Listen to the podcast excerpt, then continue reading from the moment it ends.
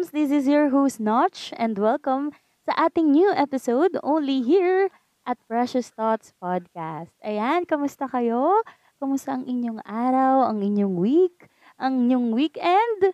Ayan, okay lang ba kayo? Okay lang ba kayong lahat? Yung totoo, umamin ka, umamin kayo. well, bakit ko nga ba tinatanong? Bakit ko nga ba kayo kinukulit? Pero wait, lagi ko naman kayong kinakamusta, di ba? 'Di ba? Well, every time kasi na may nagtatanong sa atin kung okay ka lang ba or kung okay ka lang, okay lang ba tayo? Ang madalas nating sagot ay okay lang ako. Oh, 'di ba? Guilty ka? well, bakit nga ba? Bakit nga ba madalas ang sagot natin ay okay lang ako? Kahit alam natin sa sarili natin na hindi talaga tayo okay. Ay nako, isa na siguro ito sa mga nakasanayan nating sagot pag may nagtatanong sa atin ng mga ganong bagay. Pero bakit nga ba mahirap sabihin na I'm not okay? Well, I asked one of my friends kung bakit uh, mahirap magsabi ng ganitong words. Ayon sa kanya, mas madali daw kasing sabihin na okay lang siya kumpara sa hindi siya okay. Kasi mas mahirap daw ang magpaliwanag or mag-explain ng uh, pain na nararamdaman niya inside. Which is, totoo naman talaga, di ba? Halos lahat tayo, ayaw natin ng mga komplikadong bagay. Minsan nga eh, napapaisip ako na sana parang ordinaryong sakit na lang ang mga problema. Yung parang simpleng headache lang yan or simple, simpleng ubot sipon na iinuman mo lang ng gamot, tapos konting pahinga lang, tapos okay ka na ulit. Kaso hindi siya ganun eh. Hindi siya ganun kadali.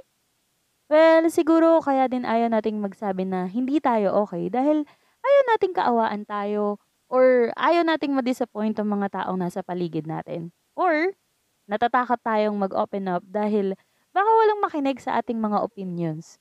Kasi baka makadagdag lang tayo sa kanilang mga problema. In our society, showing our sadness is a sign of weakness. Kaya dapat lagi kang masaya kahit alam mong hindi naman talaga.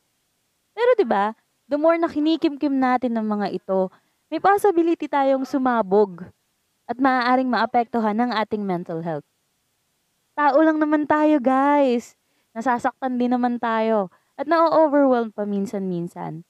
We all have our good days and our bad days. Wala namang taong perfect, 'di ba? Alam niyo guys, loneliness is valid. We don't have to pretend that it's something that we don't need to get over, forget or sweep under a rug.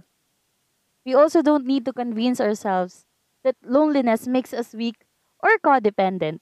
Allow our emotions to be. Let's acknowledge it. Don't suppress it. Huwag mong itago. Minsan, it's okay to feel pain, to feel scared, to feel uncertain, to feel grief, or to feel lonely.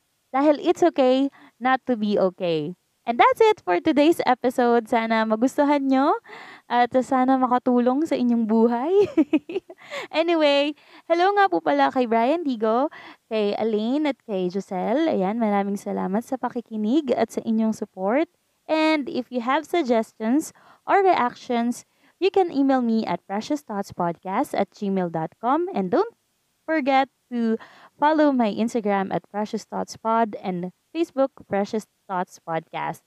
See you on my next episode. Bye!